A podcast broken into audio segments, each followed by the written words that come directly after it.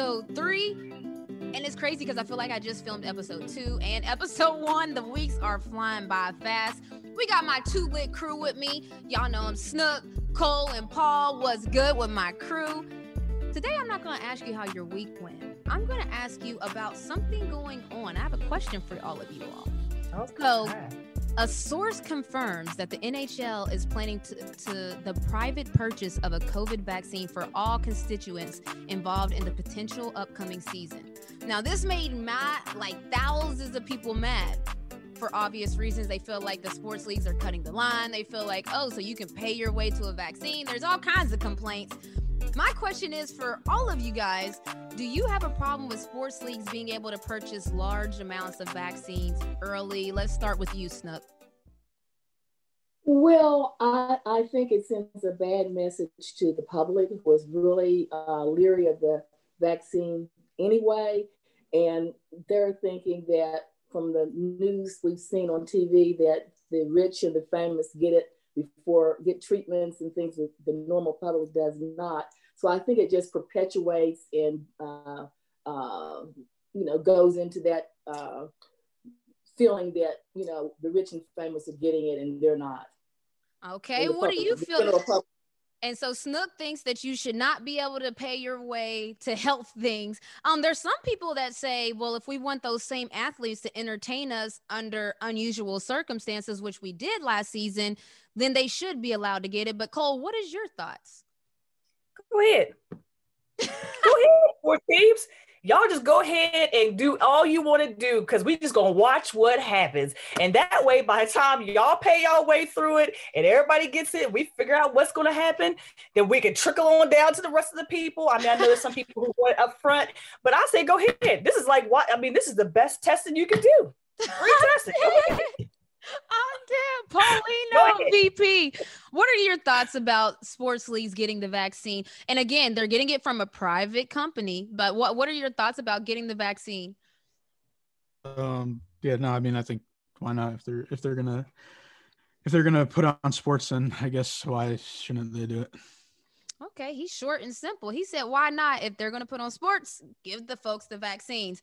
You know, I don't I like I, I get both sides of the argument.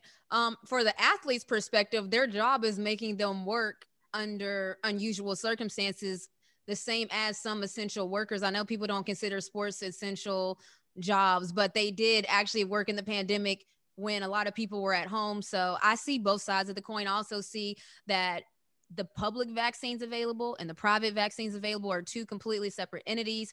People know. I mean, money makes the world go round, and I'm sure the NHL has a lot of money. The NFL is going to have a lot of money. The NBA got a lot of money. A lot of people are going to have a lot of money to pay for these vaccines. And also, and also let me just say this: it's not going, us having a feeling a way about it is not going to stop it. Facts. It's not going to stop it. Literally. Simply so, put, and I even saw. I even saw to Cole's point.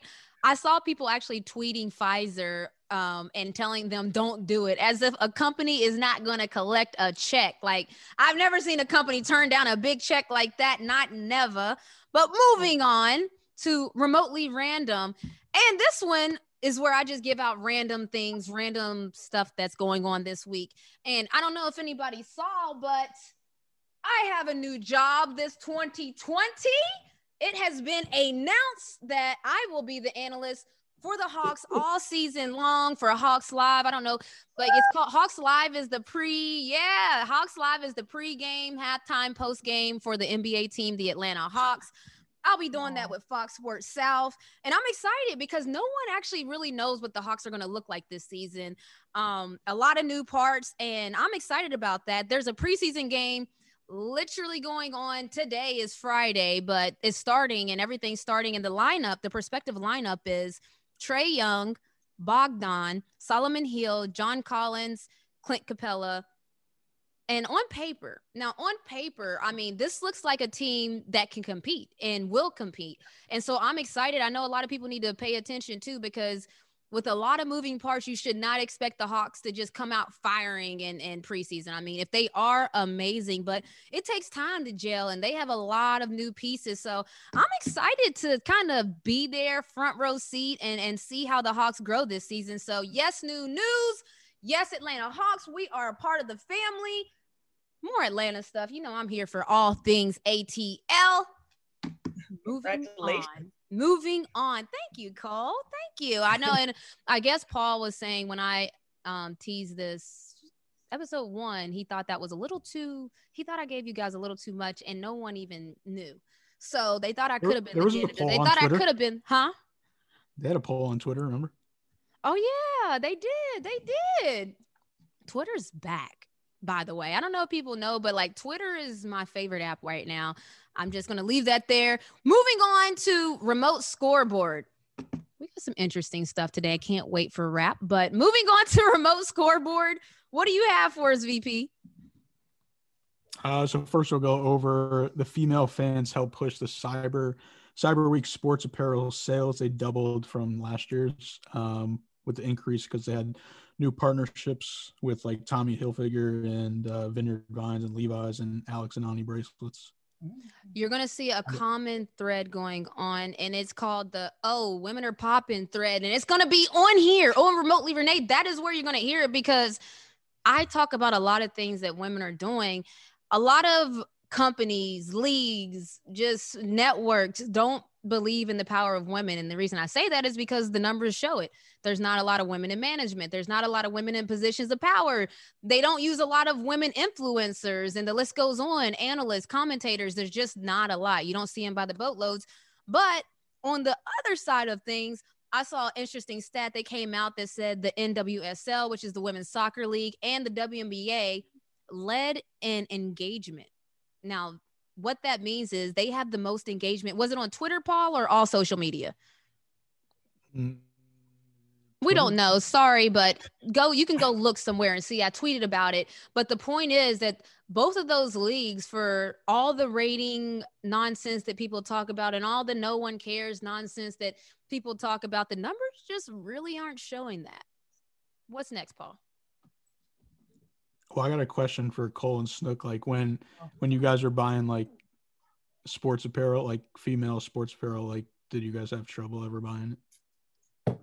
Um, female sports apparel. Yeah. I mean, I literally remember Renee playing for Minnesota when she got drafted, and I was like, Where's the jersey? Where's the jersey online? And she was like, Cole, the jersey is not out yet. You got to give it two seconds. I was like, Why is it not already somewhere for me to click the button to pay for it to get it? So at one point, it's it is still is. I I honestly because I'm biased, I really don't search anyone else's apparel except for my sister. I so love it, Cole. I can't say that I've looked for other women's apparel, but it is something that you hit and miss, especially with jerseys and stuff like that. It's, Definitely. You, uh, you can't find it really. So the a term they use is pink it and shrink it is what I read in a news article where for women's stuff it just wasn't a lot of variety. It was okay, here's this thing, let's make it pink and make it in a small. What do you think, Yeah. Snook? What what is what's your answer to Paul's question? Okay, well, Paul, this is how it is. Okay, so uh, I have went and looked for family members who were interested and friends who wanted to buy women's apparel, but I was blessed. My daughter kept me in the in the know with that. Kept me suited up, armored up, and all. You best She's ready to go. believe it. I, every Christmas, I'm giving everybody gear. Period. What's next on the scoreboard? Next is Floyd Mayweather is fighting Logan Paul, and they're pre-selling it for twenty five dollars for the first one million buys, and then I think it's sixty for the after that, and then like seventy five day of. Okay, so I'm really torn about this. Like I'm torn on so many levels.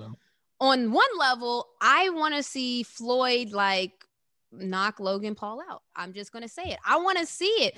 But the other Uh. level is that I like we're giving Logan Paul what he wants. Like he's in a win-win situation. Like if Floyd if Floyd Mayweather knocks him out, no shocker alert. And then if he does even okay and last, or if he let's even say wins, which I know that that's not very likely, but that's a win-win for him. Like what? Like there's no bad situation. Logan Paul is getting what is his name? Is that his name? Yeah. Okay, Yeah, Logan Paul is literally getting like exactly what he wants. Even for the other influencers, there's like a line of athletes in every sport that wants to fight him. if he's getting 600,000 a pop minimum, like he has a whole career now, one fighting people that may not know how to fight and two actually fighting real fighters in exhibitions. So it's crazy to me. Y'all have any thoughts on that? Like what are y'all's thoughts on and then uh $25 for the first million like that's crazy because they know they're going to do more than 1 million buyers but what are y'all's like how do y'all feel about this fight coming up? I think it's crazy. I think it's okay to fight the randoms the people who may not know how to fight luck it up but for you to go up in there and even let this man play like he's going to hit you in the head i, I don't know. I just that's just me. Like when fighting like people who aren't in that profession got it. But it's just a different level when you step into the ring to even shadow box a real boxer. Well, he supposedly is a real boxer. You know that he he has boxed before. Logan Paul is not just an influencer. Logan Paul is an oh. actual boxer. That's why he that's why he was able to knock Nate Robinson out. So he's had oh. one fight. A lot of people, no, was, I mean, that was his brother. Oh, that was his brother. That was no, his no, brother. Logan Paul is the older one. He's he's Wait zero and one. It's not he fought another one? YouTuber. No, it's not. No. oh my gosh, this is even worse. So they're giving both no, of the brothers a whole. It's career? worse. It's worse. It is no, worse. it's worse because Logan Paul is 0 and 1 versus a YouTuber. Yeah. Another YouTuber. Oh my gosh. And now he gets to fight fight Floyd Mayweather. That's why I said I, that's why I said they So 50 and 0 versus 0 and 1. Oh my and all I keep seeing about is his Instagram followers. You know, like that's we know that's what got him the fight, but imagine having 20 million Instagram followers. That can buy you anything. Like even a fight with Floyd Mayweather. Snook, what you think? Well, I, I just think it's I'm along uh, going along with you with that. You know, he's getting rich off of doing really just you know stepping in the ring and having his uh, his people on Instagram follow him, and I, I just really don't see much in it. You know, I just I just don't see much in I don't, I don't understand why he is so excited. I, that's well me. because he got to skip the line. So I'll tell you, Cole. A lot of people are upset because there's a lot of fighters that have trained their whole life to try to get a fight. fight. with Floyd Mayweather. And there's a lot of boxers that right now are in their prime that want that, even if it's an exhibition with Floyd Mayweather. There's a lot of boxers that would be more qualified, obviously, to have an exhibition with Floyd Mayweather. So it's really crazy that an 0 1 YouTube sensation, like that, this is crazy, Snook. But the thing is, do they have 20 million followers? That's, that's it. Where, that's, it. That's, that's the bottom line, the dollar. Well, and that's to say, it, this is a reality show lifestyle. We that's what people know. People know the reality show, and that's reality. That's a reality show to them. So, yeah. yeah.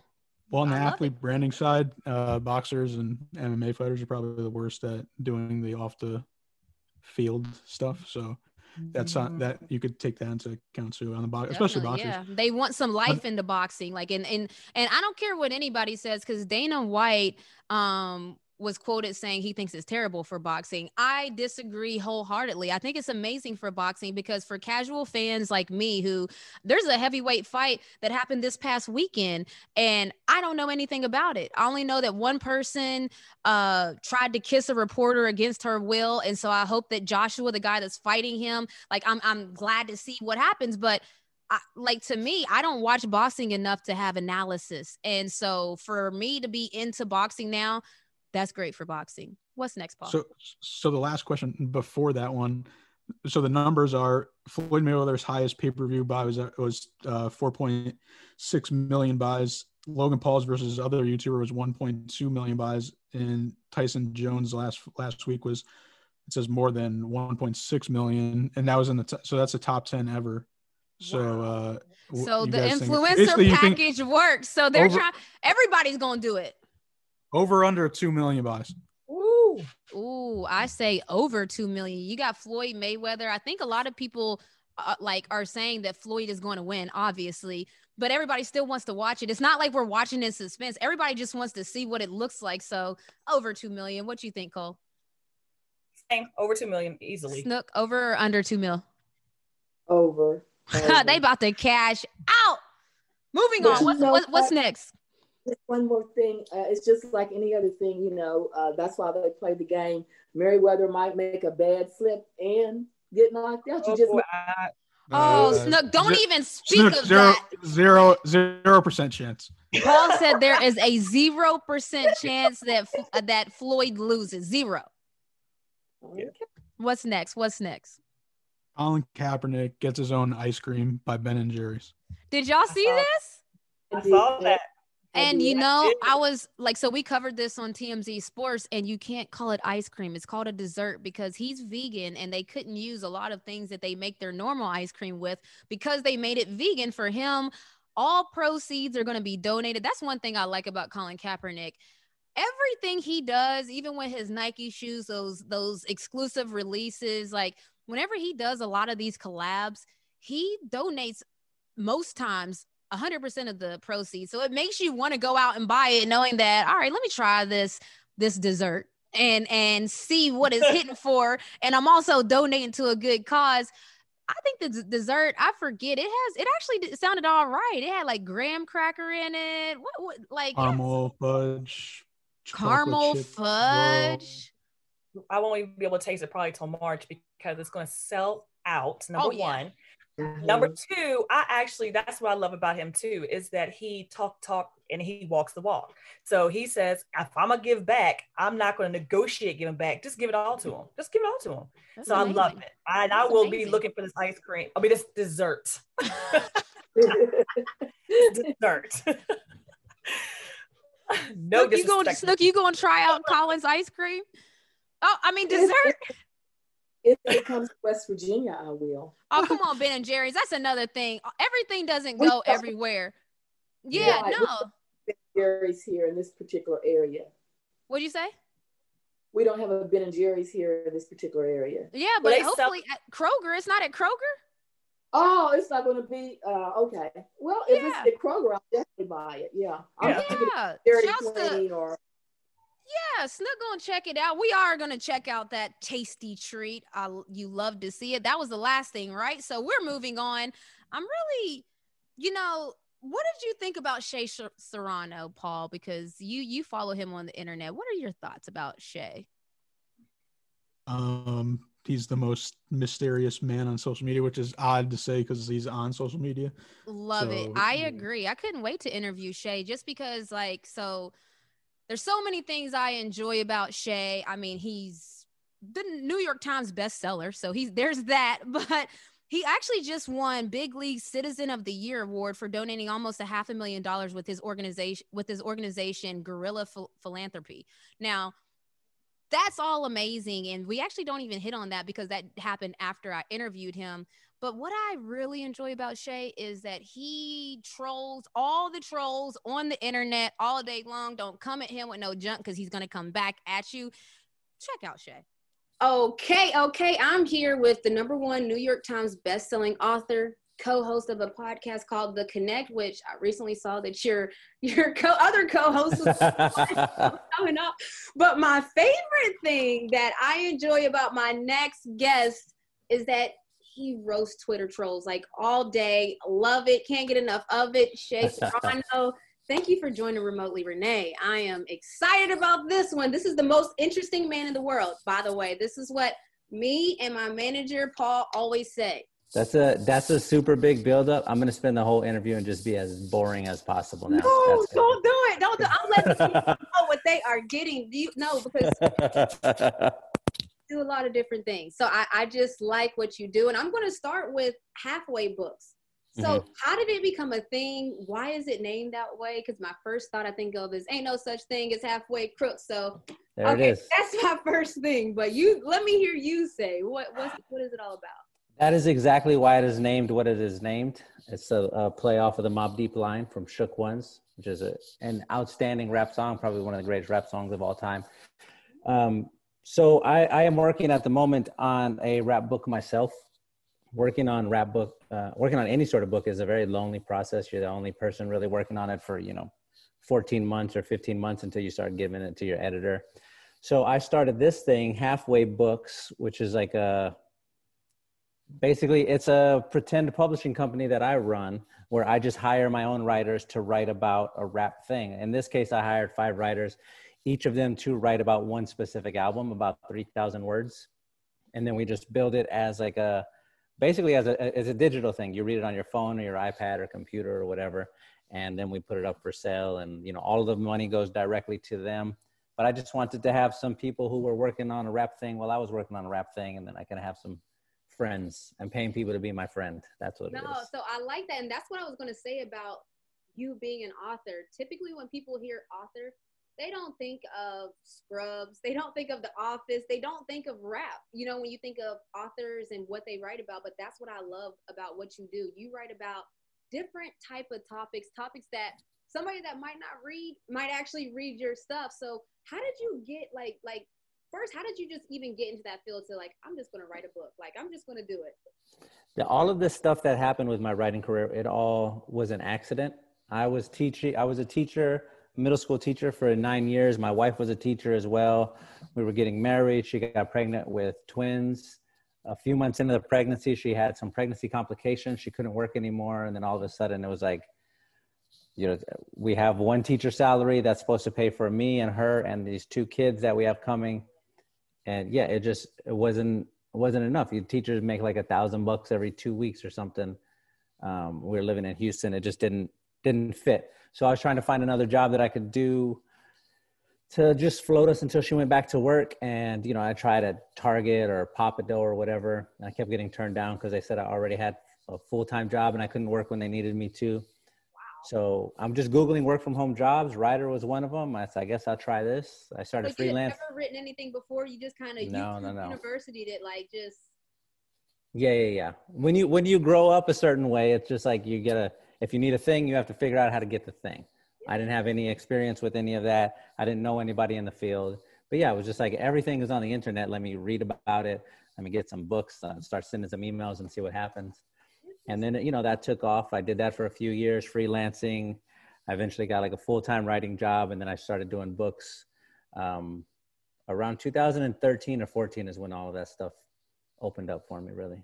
So we're talking about different people. A lot of people call teachers heroes, you know, like mm-hmm. because they teach and everything.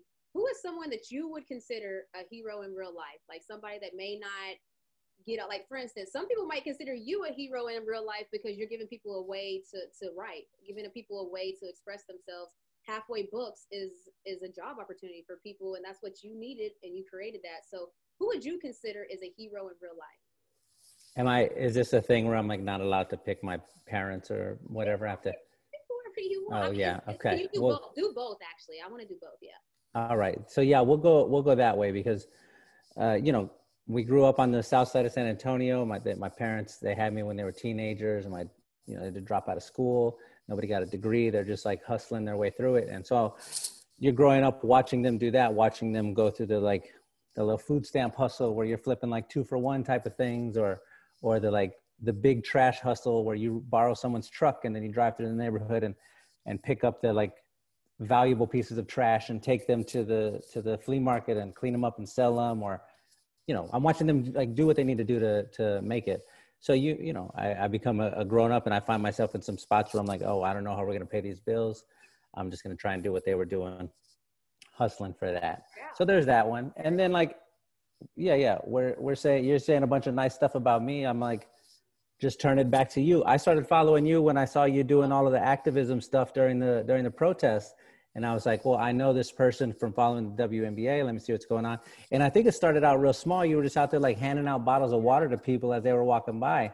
And I'm like, oh, okay, cool. And then four months later, you're on every TV channel and, and show like, it, I, you did you did the exact same thing like that. I'm sure that wasn't that what probably wasn't your plan or what you had like aimed for, but you just were following your feet. It's it's the same thing here. So I'll pick you. There you go. Oh, wow, thank look, that's lit. Okay, I'm gonna definitely going. This is definitely going to be a lot of times when the athlete makes a decision to leave, it's like a whole different scenario than when the team makes a decision to leave.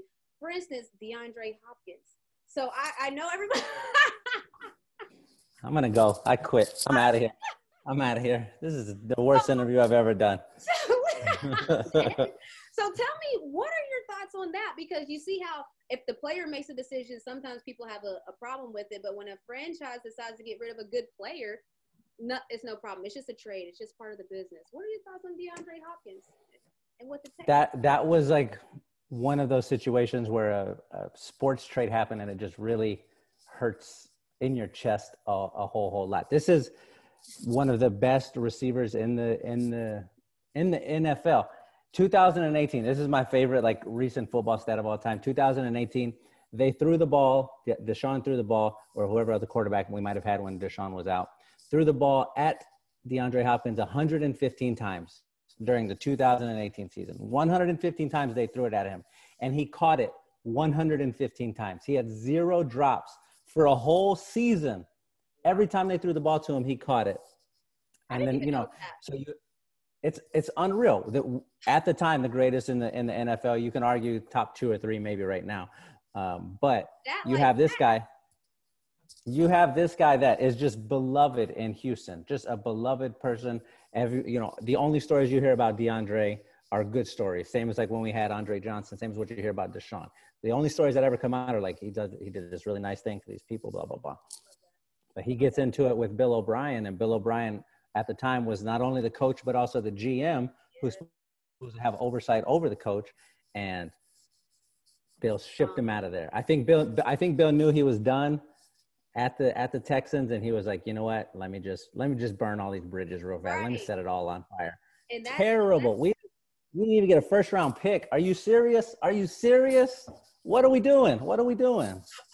WNBA team. It doesn't have to be like my team, but do you are you like because you know there used to be a team in San Antonio. The Stars used to be. Yeah, yeah, yeah. They they were in San Antonio. They left. They became the Aces. I started following the M, the WNBA when A'ja got to the league, and I was like looking for a team. Yeah. I said, oh well, they were already in San Antonio. Let me like look look up them. It was a young team. They had A'ja. They had Kelsey. Um, and then you know they just kept getting these big drafts. We got Liz now, Dearica. Like that's my team. Uh, y'all are y'all are stacked. We we we would. I, I swear we. I was just on a Zoom the other day with uh with Sue Bird for this other podcast, uh-huh. and I felt bad because we lost to them in the finals. But we I think we would have beat Seattle if we had all of our pieces. Oh. If we had our pieces, I think we would have been okay. We, we listen with. You can't do much with Breanna Stewart when she get when she turns it on when she turns on the big engines, there's not a lot you can do. But I think if you have Dearica Hamby out there chasing her around, bumping her, shoving her a little bit. That was a big blow. That was a big that, blow. That, that one hurt. Right before right before the finals, that was that was a big blow. But Seattle's tough. I mean, I think you guys would give them a run for the money. It's probably gonna be it's probably gonna be a rematch next year. You never know with with those two teams. But I hope so. I hope so. hey, did do you ever talk to do you ever talk to Kennedy Carter? Is that like your friend? How does oh, that oh, work? I don't like talk to her on a normal basis now. She she was like uh you know the, the, when the rookies were coming in, I was really excited about her. I was watching her a lot of Texas A and M. Yeah. Um, I started following her when she hit that big shot in the tournament, that game winner, yep. that like pop pop yeah. from the top of the key. And I'm like, oh, let me watch this player. This. You're yeah. a real fan of women's basketball. I love it. I love it. I thank you. That was good. All right, listen. Ain't no such thing as halfway books. I love it. I love it. I love everything that Shea is doing. Shea, thank you for joining us here. Now we're going to move on to remotely social. And I didn't even ask you, Paul or Cole, for a clip, but Snook had just randomly sent me a clip. So I'm like, I'm about to use Snook's clip and see what you guys think. Um, Snook, tell us about your clip. Okay, well, evidently, um, some parents, you know, with COVID going on, everyone is not allowed to attend their children's uh, games like basketball or whatever. And so uh, for this particular clip, I guess it was just limited to the parents being there for the basketball game. And everyone was standing and waiting for the national anthem to occur. And they had technical difficulties. The sound system was not working. So this brave father just burst out singing the national anthem. Now, it wasn't Whitney Houston or anything like that, but I give him kudos for having the gumption to sing it all the way through. And when he finished, he sat down and started eating his popcorn. all right, so that was a great setup, Snook of Looker. Wow, like that was good. Well, the ramparts we watched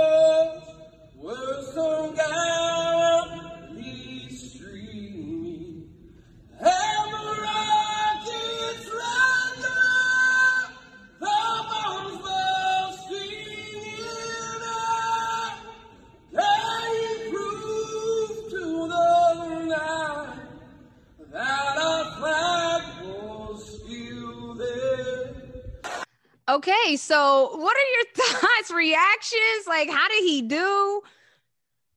He can sing better than me. I'm about to say, I actually don't think I was expecting a lot worse. So I don't think he did too bad for somebody who just going to belt it out, just, just give it to him. I think he did good. I think that he was all of us in the shower, but he actually sounds like okay. Like he was yeah. singing. I mean, he was singing hard too. So he was really trying to hit some of them notes. I like, yeah, I expected it to be way worse than that. It was like there were good moments for sure. Yeah, definitely. Yes, definitely. and you know, and a lot of times when people realize somebody's putting themselves out like that, they might, the crowd might have just joined in. They're helping, but no one joined in, you know. They gave That's him his spotlight. They said, Oh, you got it. I mean, he was singing hard though. It was like that was his moment or something. That yes. it was like he had prepared his whole life for that.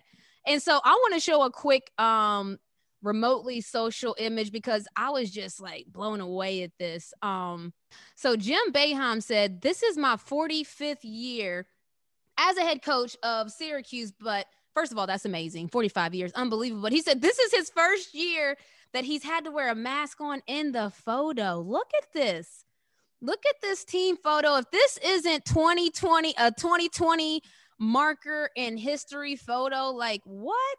Do y'all think that mask on for photos was is a normal idea? Like, what are we thinking about that? Well, they weren't social distancing, so I think it's uh, appropriate. Okay, um, I like that. I think 99% sure the school said, y'all will not stand that close to each other without some type of mask. I mean, because you know I what I'm saying? It's like kind of crazy though. It's crazy, but because you got to think in practice, they're sweating and guarding each other face to face. I know they don't have masks on there. Um, it's like sports is just not COVID friendly. Like, what do you think about uh, the They probably ball? took one with one. They probably took one without mask and one with mask. They got to, because that one was kind of trill. I'm not gonna lie. They had the neck gaiters on. Those aren't even masks. Those are neck gaiters. And yeah, that was dope. Those ones don't work anyways. But they wanted to be politically correct because yeah. they're trying to put the right yeah. message out there. Otherwise, they would have just not had them on. But they're trying to say that they're politically correct and doing what's necessary to stay safe. So I, I applaud them for that. I applaud them too. I, I don't know if you guys saw. For- I don't know if you guys saw what Coach K did. Uh, he said he's not. He they canceled non-conference and they said they're not employees. Like we have to protect them.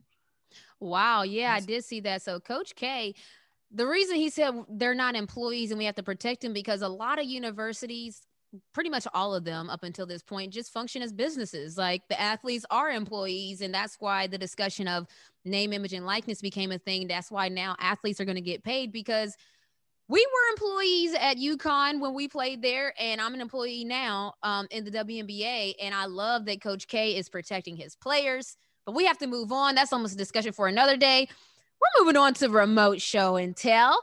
And so, remote show and tell is powered by New Energy because we have our first sponsorship. And New Energy's products seeks to resolve imbalances and blockage with the hu- human body and promotes natural healing to those affected areas. Now, this week, Snook is going to be the one showing and telling. So, what do you have for us this week, Snooka Booka? Okay, so I have two things. Let me start with the uh, the broad spectrum hemp. It's a salve that you use and you rub it on your areas that are causing you problems. Now, I love this stuff. I've had uh, neck surgery and I've had some rheumatoid arthritis and I've used it and I use it twice a day. I use it in the mornings and I use it in the evening before I go to bed. And it makes my neck more fluent, not as stiff. I don't have that pain or that kind of crunch I feel. Snook, you could be on QVC. Like I just like you, you got it. Like I mean, like I, I'm blown away. I, I might, I gave you the product, like because I work with the company. But wow, they need to keep this. Keep going. Yes, and so the rheumatoid arthritis in my hands, you can see that I have full um, movement there. I have been on some heavy medications and unable to use my hands at all. So this has been a miraculous for me Thank you, Renee. Ah! And then the and then the second thing I have to show you is the mask. Now, uh, I don't know how Renee talked me into sending a picture of this mask with me having it on. Oh, this yeah. is the best stuff. I'm a spa girl. I go to the spa and get facials and things of that nature. And this, you use this, and after you take it off, you can actually see the difference in your skin. And I love it. So Wow. ECN has great products. And if you are a lady who wants to do a mask, please, you need to try this. It's miraculous. Nikki has used it as well. It Oh, makes I your was about to ask. Yeah, is that the one I had? Yeah, That I thing sent it is to amazing. I Yeah, loved it. I did. I was mad that I didn't have, I was like sitting on there and my son was looking at me like, I don't know what's going on here. it, I felt so it felt so good when I took it off. My skin looked like literally like all of the the dead cells were gone, and it literally I was literally glowing. So I loved it. I absolutely Unbelievable. You know It's what? So- great, great. So when I saw product. that in the text message, I thought it was like a mask, like you know, 2020 mask. He thought it was what I- mask off, mask off. Yeah, No, yeah. so wow, amazing Snooker Booker. I we need to actually I'm just starting to realize we maybe shouldn't be doing these reviews for free because that was like a whole promo ad. Shouts to ECN though. I really actually it's a CBD company, and I know the first thing that people he- think of when they think of CBD is marijuana, but ECN's products have 0.0 THC in it. Uh, how do I know? Because I was using it as I was playing and I was just fine. Um, I made the mask. So how my family got it is because when I find a product that is dope, of course I share it with the fam bam. So I sent them out some and I'm like, what did you think about it? And Snook liked it so much that I'm like, all right, bomb, remote show and tell. Love it, love it, love it. And we're moving on to you, Cole, with remotely ranting. Listen, we're not ranting. We're just getting some things off of our chest. So it's remotely ranting. Cole, take it. Okay, so I understand everybody shops online. I love shopping online, but I'm gonna just say this, and I hope that they hear me. Where is Toys R Us? Because these buying toys online and buying toys in the store are two totally different things. I have ordered stuff that I thought was like five inches tall that was literally a keychain. Put it in a stocking.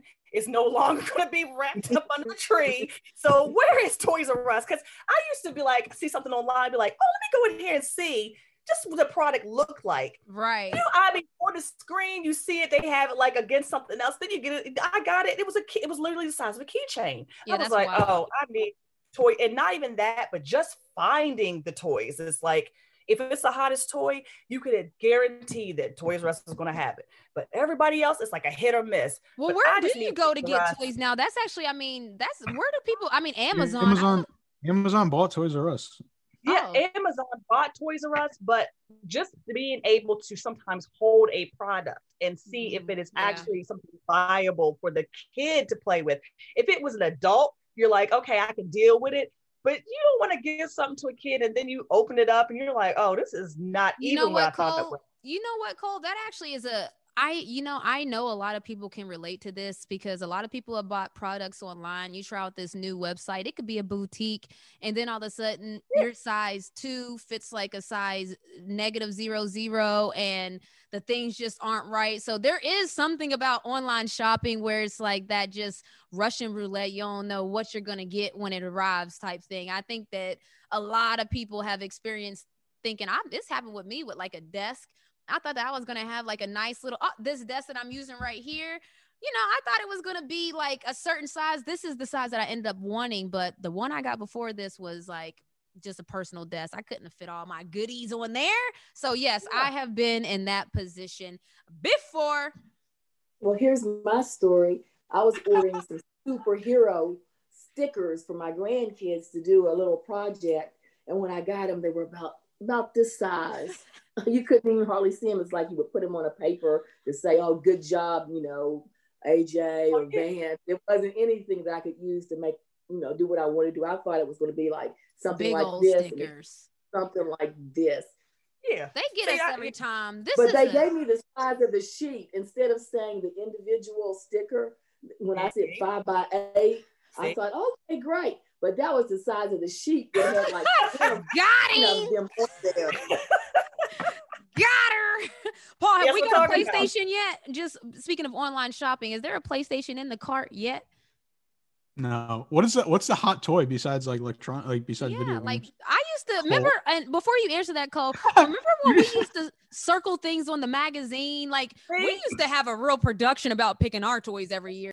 Well, you know, kids nowadays, no matter how young they are, five, six, seven, I've had requests for uh, cards they can use to play video games. They don't want the video game. They go online and they have to have, you know, money or whatever to be able to play the game. And so they requested. Oh, definitely. I know what you're talking about. Yeah, yeah that's virtual currency. Virtual yeah. currency.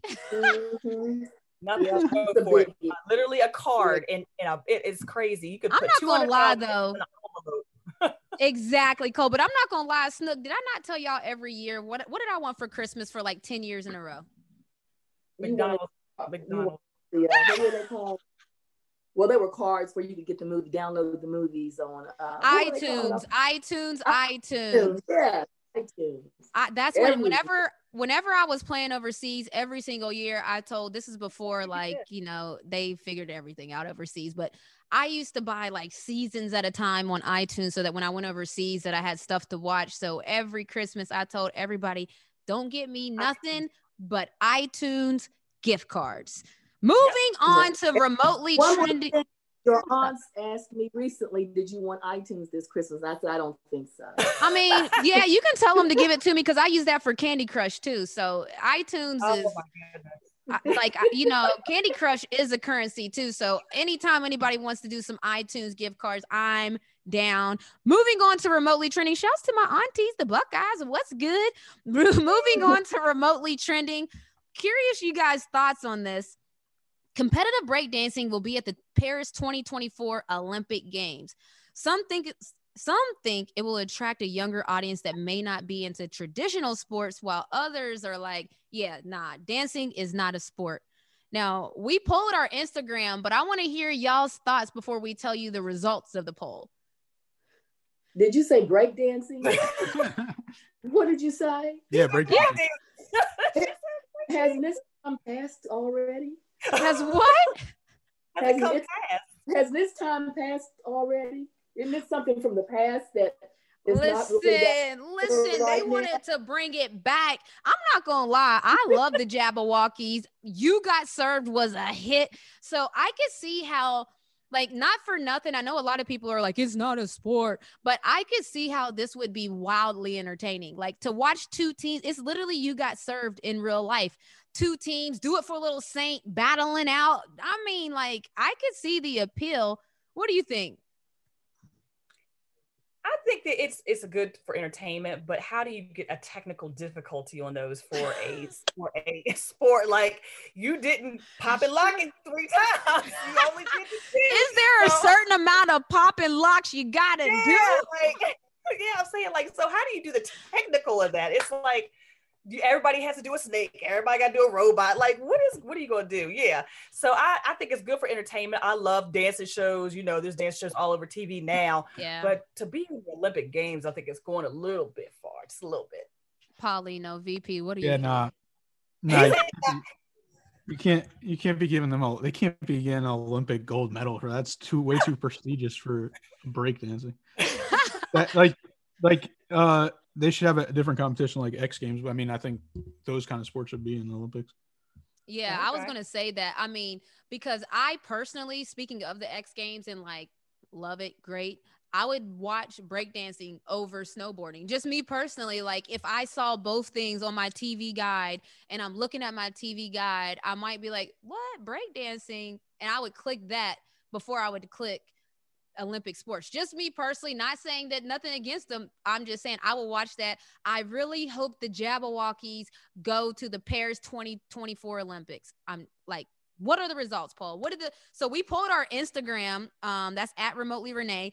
We pulled everybody and we asked them that exact same question. Do you think that breakdancing should be an Olympic sport? What's the results?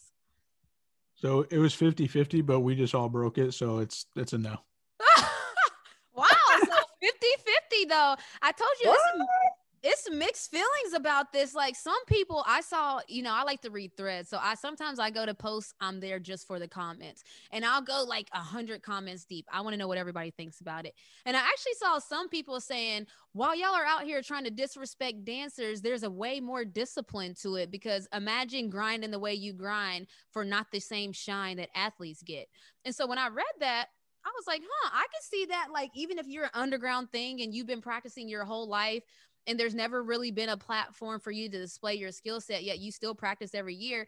Like, I don't know if I would play basketball. I mean, I love basketball, but even as an adult, like I wouldn't play basketball as an adult because if it's not making me money, I have to go to a job. But some of these break dancers, like they're ready to go. Like they could have been in the 2020 Olympics because they're still active. So I mean, kudos to them for I guess like staying with it. Because that's like cheerleading. Yeah, cheerleading. Oh, but see, cheerleading is more. It's already a very technical sport. They already have parameters yeah. in place for that. So I, but no, but I would they have it at the Olympics but I I can see that the Olympics. I can see cheerleading. I was just saying break so how, dancing. Like, but cheerleading made it before break. I mean, breakdancing made it before cheerleading. Cheerleading is an Olympic sport. I don't think so. Cheerleading is not an Olympic sport. Wow, that's so. surprising because them cheerleading competitions are no They're joke. Athletes. They're athletes cheerleaders are but, see, but dancers are athletes too. And I agree with what Renee right, saying. Right. They do have the same grind. They're working hard. I just said for breakdancing, just to break into the Olympics, that's a lot of technical. You got to get in play. And you know what I'm saying? You got to figure that all out just to throw it up in there. It's got to be a little bit more. I don't know how you would do that. Yeah, they, they got to make their own. They got to make their own competition, their own games. I agree. Paul said they are not allowed in the Olympics. They need to make their own breakdancing Olympics. Maybe summer, like you know how there's the Winter Olympics. Maybe they need to make another like category. All right. Well, that's what I'm saying. So say it was say it was I don't know John Walker, the the the gold Olympian that's uh, a breakdancer, and and and you're Renee Montgomery, the basketball player that's an Olympian gold medal. Like that's not how is that comparable? some would say it does and some would say this is mm-hmm. absurd that's why i yeah. mean our results were literally 50-50 so it does tell you that some people are here for it but i'm going to move yeah. on to hero irl um there's a lot of heroes out there and this week the one that we're honoring is a frontline worker in texas but she's actually way more than that. So, Dr. Kwanzaa is an emergency room physician at a Houston hospital and she talks about like how long her days are she talks about having to sleep away from her family for four months um what else oh and she talks about how to balance all of that while actually being a dj just check out dr kwanzaa man hero irl so, what's up, you guys? I'm Dr. Kwanzaa Pinkney. I'm a board certified emergency physician out here keeping it trill in Houston, Texas, um, holding it down right now in uh, COVID season central and I'm just really happy to be here with you guys. Um, I'm an emergency physician, I'm a DJ, uh, I make meditation music, I write books, I do all kinds of stuff. So I'm, I'm super grateful to be here, and uh, that's me in a nutshell. Um, you know, I think very similar to your story. I mean, I, I kind of grew up in a background where I was the first many times, and it wasn't really till after I graduated. I think I was just doing something for my bio, and I was like, "Oh snap! I think I am the first. And um, it came to light sort of in the background, but I never really saw it that way. Um, medicine's just a tough field, period.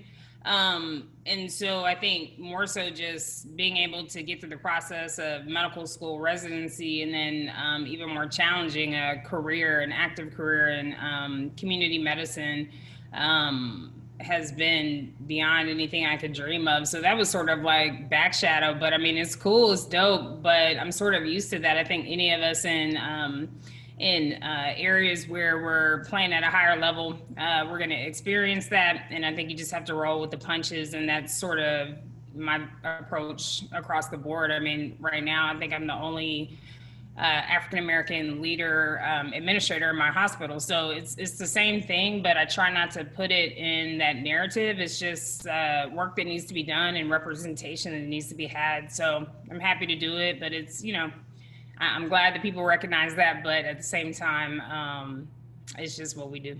Man, it's it's been a long journey since March. I think that's when we had our first uh, case at our hospital, and we actually had one of the very early cases in the Houston area.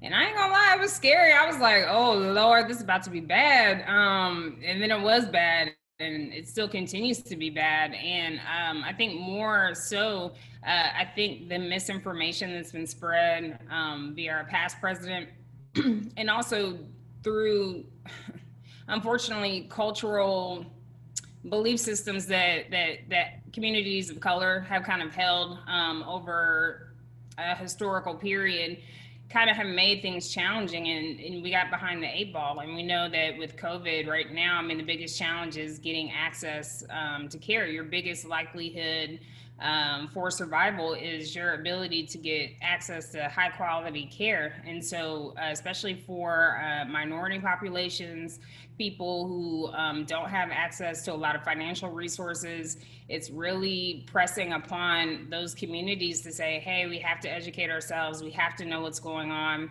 We have to be informed. And it takes, you know, people who look like us um, to get out there and really say it like, this ain't no joke. It's for real. Stopping by the the bar on your way home, like put your mask on, uh, passing it out. I mean, it's like every day, but um, the workload is tough. I mean, it's it's hard wearing uh, you know N95 for 14 hours a day, um, and if not longer.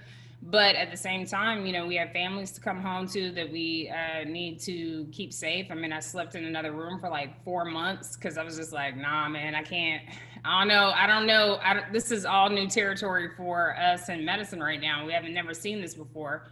Um, this type of virus uh, progressing at this at this rate um, of infection um, in my lifetime at least. And so um, it's been it's been exhausting. I ain't even gonna lie. I can't front. It's been exhausting, but at the same time, it's like a pleasure to serve, and it's a pleasure to get out and talk to people and, and just you know reassure their fears reassure that you know we're doing everything that we can for them that this is not a joke that this is a real virus that can cause mortality and death um, and disability. And I've experienced it in my own family. I've seen it in friends and families of other colleagues. We've had colleagues to pass away. So it, it's it's hurtful to hear when um, people just don't believe that it's real. Uh, that makes it even more frustrating, or just an unwillingness to do the basic things that um, we know can can help prevent the spread. And now it's progressed on to production and uh, actually do meditation music for um, the Nap Bar here in Houston. And actually, they're doing some things with the WNBA, which is pretty cool. I know they were trying to help out the bubble because I know that was the bubbles looked a little rough in there uh, from the from the footage I saw. Uh, so we were trying to, you know, provide some uh, relaxing tunes to help people sleep, meditate, do whatever they need to do because right now self care is everything. I mean, even DJing I've been doing most of it virtually. Um, and so I can't really say that there's a balance. It's just, we just do it. I do it. And, um, you know, I just find time and it, it makes me happy. And when it doesn't make me happy, I, I chill and do nothing. What's up, you guys? It's your girl, Dr. Kwanzaa, and we are rocking with Remotely Renee. We're in the building. I'm not gonna lie, Dr. Kwanzaa, like I could have listened to her talk forever. Just, I mean, she only is breaking every barrier and she casually said it it's amazing uh, she's only saving people's lives daily and she's actually djing as therapy wrote a book love it love it love it moving on to i mean i'm just saying it's one of our favorites i'm sorry i love it paula's probably doesn't love it as much as we love it but rap where we remotely ask paul and we ask him a lot of different things i know that you guys noticed last week that paul didn't really know what a monolith was. And uh, he found that out very quickly after the episode. I even saw some people tweet about it. Um, you guys need to tweet Paul too, so he can see him too. But I saw, I know you saw somebody, Paul, say, uh, hello, a monolith is a monolith. And now, Paul, do you have anything to say about that? Just so you can, you know, redeem yourself on it's not a myth, it's actually real things. Uh, I still, I still don't care about it. Oh gosh. Okay, so let's see if he cares about this week's topic. Cole, what we got? Okay, so I'm looking through and I'm just reading through my news and I see a title that says Racing Pigeon sells for 1.9 million after frantic war. Uh, it was a total shock to everyone. And this is over in China. You had two pseudo names that were in there fighting for this, this uh, and elite bird.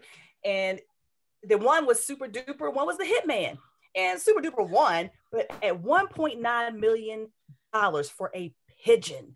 So my question to you, Paul, is we were just talking about the Olympic Games, we're just talking about, you know, rate like different things. Do you think that pigeon racing would be something that goes huge in America? Like, do you think that's going to be a flow over to us because if they're spending 1.9 million dollars, can you imagine how much people are betting on these racing pigeons? So tell me something about this is a real pigeon. thing, Paul. Yeah, yeah, it's a real thing. Tell me about the racing pigeon circuit. Like, how does how do you think that works? Wait, what do you say about the cells? Is that what you said? I said the pigeon sold for 1.9 million dollars. 1.9 million dollars for a pigeon. one pigeon. One. Well, they're gonna her name it? is New Kim. Her name is New Kim, and she was 1.9. He uh, said, "Are they breeding it?" Yeah, well, I'm sure that's a part of it too. She like she came from a long line of thoroughbred pigeons. So my question is, tell me about this pigeon circuit because I have no oh, idea how it works. But I want to know about the money. I feel like I need to lead with the clip of Paul voice note saying that he can talk about literally everything. Paul has not had a clue. I actually Cole sent me this and I had already read about this. So the fact like Paul, you need to read more news articles. Snook sends out news articles CBS. all day long, but Cole, this one's different. But Paul, tell me about the racing pigeons in China. Like tell me about it.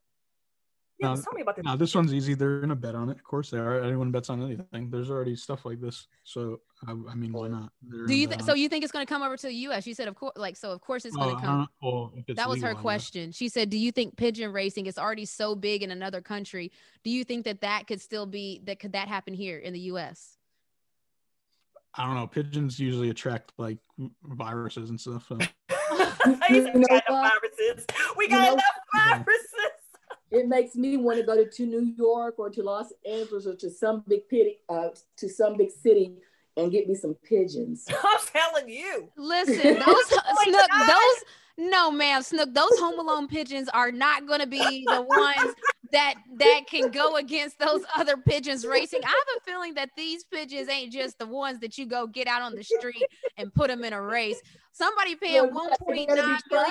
I mean, you know, train them. They had to Straight be trained. Trained some over here. Said what she said home alone pigeons. Oh my goodness. I'm just saying because if somebody's paying 1.9 million, there's a huge market. To Cole's point, that's, that's, that's like somebody just paid 1.3 million for a Wayne Gretzky rookie Gem Mint one of one card. That's a lot of money. It made news, and somebody paid 1.9 million for a pigeon. That's what I'm saying. And the thing is, is that they pay 1.93 for a card. So that card is it. That's it. But a pigeon and 1.9, that pigeon can fly, fly, fly. So you can only imagine how much. That's why I said, Paul, we gotta talk about this. Might be something for us to get into. Maybe this is our next come up. My new retired career, my new retired career, pigeon trainer. I'm dead. This is like some real life Pokemon stuff right here. exactly. Like, wouldn't this be crazy though that like in 10 years we have to go back and get this episode because we remember talking about when pigeon racing was the wildest thing we ever heard ever and heard it was of. a real thing. But I love it, Cole. I mean, Paul said that's easy. They're gonna what did you say? That's easy. They're gonna what? They're gonna bet on them. But oh, he still didn't tell but the comment, but he says too many viruses, so the pigeons. Oh, yeah. oh, yeah. US people will still bet on it from the other, to the from the other country though.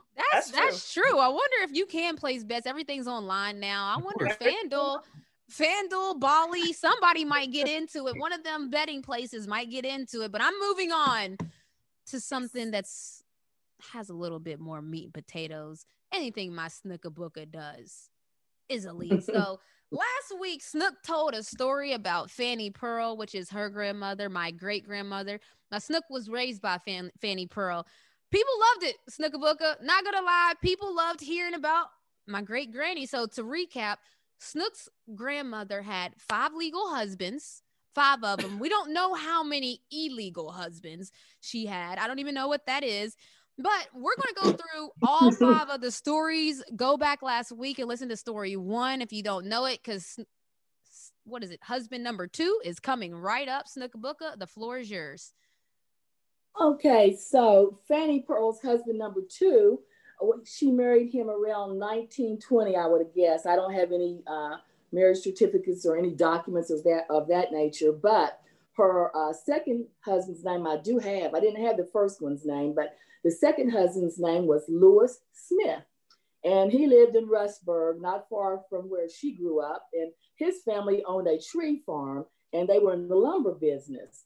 And so The only thing interesting, really interesting, I know about him is that he was the only husband that she actually divorced. Oh wow. the other so he uh, she divorced him and i asked him asked her why and she said when she married him she thought she was just marrying him not his mother Oh, Monster-in-law. I, there's movies for that. Monster-in-law. Wow. and so i asked her i said wow i said well mom you always told me that when i selected a mate i should choose someone who treated their mother good because if they treated their mother good they would treat you good. She said, Well, yeah, but she said she needs to be treated good in her house and he needs to treat you good in your house. Woo-hoo, she was Wait. Listen, I think there's going to be, I think that there's a lot of moms out there that need to hear this because I know a lot of monster in laws and that's mother in laws, but they use the term monster in law because some moms just don't have a good, t- like, they just don't handle well letting their babies go and letting someone else take care of their babies. Cole, do you see yourself being a monster in law in the future? I pray not. I pray every day. Wait, And you my can husband control it. Uh, you can't control it. You, you don't even sometimes you don't even know if you're in that moment. But I'm blessed that my husband gives me the side eye when I go too far with something. He'd be like, now you know you only so I'm hoping that he can keep me grounded, but I pray not. I don't want to be a monster law, but I got four. So I hope that I if the first one say, Oh, you getting over, I can be better with the others. That's Oh that's my that's goodness. goal. So my first nephew that marries, uh, the weight of the world is on you because if that doesn't go right, Cole is going to transform. Okay, Yeah. Snook. What do you consider Yeah. yourself? Do you think how do you think you are, Snook? oh, I think I'm good. I Uh, think I'm good. Let I tell you something. Everybody that my child brings and says this is the one, I try to treat them with the same love I treat my child. And and I think, you know, every now and then there's a little blurb maybe or whatever, but you still have to remember that that person was the person. I didn't choose them, my child chose them. So I have to give them the respect and the love that they deserve being a part of our family. Can I say something? Yeah. My husband loves my mother. he will say he is calling. I'm calling your mom and telling your mom on you because you ain't acting right. So there's no monster-in-law on Nah, this side. definitely and not. She takes up for him, and she'll say, "Oh, leave him alone." So she's not a monster-in-law. I can tell you Definitely that. Sometimes. I wish she was a little bit more of a monster-in-law because I'm getting threatened here in Maryland. Sometimes I'm gonna call your mother and your father because you just ain't acting right. So and, and I must say too, as far as my mother-in-law and my husband's family, uh, he says that his family is my family. They treat me better than they do him. Definitely. And whenever we had a disagreement definitely. or whatever, they would take my side versus his side, and he would get mad. But my family would take his side, so it was kind of balanced. And Uh-huh. uh, let me go back and finish this up with Lewis Smith. Interestingly, she had five husbands. I had a chance to meet three of them, and he was the one of the one of the ones I had a chance to meet. Uh, back in the 80s, uh, they had a daughter named Jessie May. And because I was raised by my grandmother, we were we considered ourselves sisters instead of her being my aunt. So when he became ill of health, she went to Rustburg to pick him up to take her, him back to Detroit to live with her. So they stopped here in West Virginia uh, on the way back to Detroit. And my grandmother was still living then. And I asked her, well, how do you feel about him coming here and spending the night since, you know, you all divorced 50, 40, whatever, how many years ago? And she says, long as he stays in the basement, I'm good with it. oh my goodness. I she kind of she's nice because I'm tell you what, if I divorced somebody 40 years ago, they're out of here. They're not staying in the basement. They're not staying in the garage. I feel like that's uncomfortable, and my house is my peace. So I'm not breaking bread with you no more. We ended that. You're not breaking bread at the table anymore. So you, no, there's no need. There's no need for that. No, Paul, what do you think? Is your mom going to be a monster in law when we need to do a let's date Paul? You're the most eligible bachelor, but when you settle down, VP, what do you think that's going to be like? How's your family going to handle that? That's a good question. No idea. oh my gosh. All I know, uh, when Snook says these stories, this gives me uh, Back to the Future three vibes when they go back in time in the Western days and they meet all their their great ancestors. Like literally, I don't know if you guys seen it before, but yeah. I have not I- seen yeah. it, but I'm sure Call say Cole, I'm sure has, but I love it. Is that all for the remote roost? Do you have anything else on um Lewis Smith? Uh, no, no, I don't. That's I about like it. his I like his I like his basic name. Yeah, I like his basic name and Snook's maiden name is Smith. So Let me just say this: uh, Yeah. she married two Smiths. He was the first Smith she I'm about to married. say, They want to say that. that's So what I was she- about to say. Yeah. I don't think that wasn't Oh, she had a thing for Smiths. I'm gonna come back with how many Smiths are in the world next week. Oh yeah, because that is Right. a very common name. Uh-oh. And Snook's maiden name is Smith. Yes. Yep. Yes. And I had an uncle who I tried to locate in uh, Philadelphia who kind of, you know, got out of way out of the uh, um, out of the way of the family. His name was William Smith, and I got a Pittsburgh, or Philadelphia uh, phone book, and it was like eight pages of William Smith. So Yeah, that's tough. to That's tough. That's tough. We're moving on. Everybody got your clipboards today, Cole.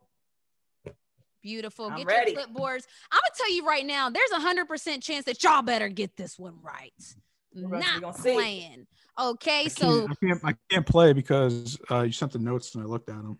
oh no, Paul cheated. So Paul can't guess because he cheated. He cheat? saw the notes. He didn't cheat, but he's in the chat where I send uh Heartland group. Shouts to Heartland, where I send them the notes of what the segment is gonna be this week and who's the winner and how to do it. And so basically I sent him all of my notes and he read them and he saw who it is. Anyway, this is called Remote Roses, and this is where I just like to show love. I always like to end the show with showing love. And this week, I'm really excited about this person. You guys better guess it. Guess along with them. Um, LeVar Ball was last week, and it did not go well. We said LaFonso. What did they say? Lorenzo Ball, and all kinds of different wrong answers. So let's see if they can do better this week. So the first hint, hint number one.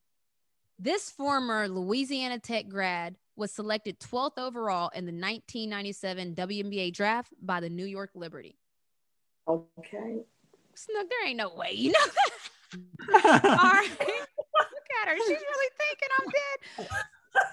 You won't know it yet. I did what? You know the whole 1997 draft. Hint number two. This Hall of Famer was a letterman in basketball and track and field. In track and field, she was the Louisiana State champion on the long jump as a senior in high school. No phones and Googling Snook. No cheating. I can see you. Hint number four. Look at this. I love this. I love when you guys don't know. Hint number four. In June 2005, in honor of this baller scoring 3,000 points, she was Sandy Levine, who is the owner of the world famous Carnegie Deli in Manhattan, created a signature sandwich, the VJ Classic, a 3,000 calorie belly busting sandwich. And now this is the clue. The next clue coming up is the one that should really give it away. This former Aces assistant coach was recently named the head coach of the Dallas Wings. I'm so bad with names. Oh my goodness, Snook. Um, I think we need the first name, don't we? I'm dead. I'm bad with first names. Oh, that's so good. Show it again, Snook. Let me see your guess. Not the first one. What's- Oh, wait a minute. what's that second one say? So Snook says V Johnson, Cole Valerie Johnson. No, that's not her name. Incorrect. I love this. Um, any more guesses for the VJ Belly Buster 3000 calorie sandwich? I know who it is. I just can't think of her first name. Oh, this is a beautiful thing. So, the person that we're giving remote roses to this week is Vickie Johnson, who was just named the head coach of the Dallas Wings.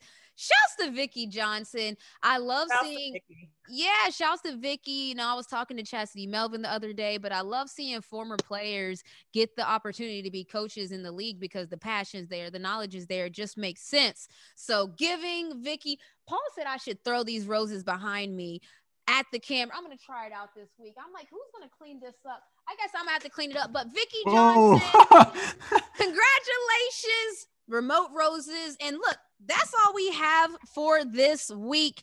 Um after giving some Do roses point? Do I get a half a point there? you get zero points. I have no correct answers from you or There's no and two- and and two yeah there's no almost is never enough. So there is not a, a sportsman. This was the she won the sportsmanship award. We don't give those here. Oh oh but hey listen thank you guys for rocking with us episode three um I hate to end on a somber note, but our family is grieving pretty badly right now. So my heart is with my sister.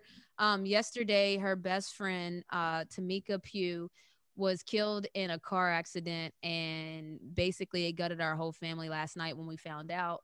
So Tamika's family, the Pughs, Nishay, my sister, we love, love you, you, Xavier. We love you guys. We're thinking of you guys. Um, and we got y'all. Catch you next week.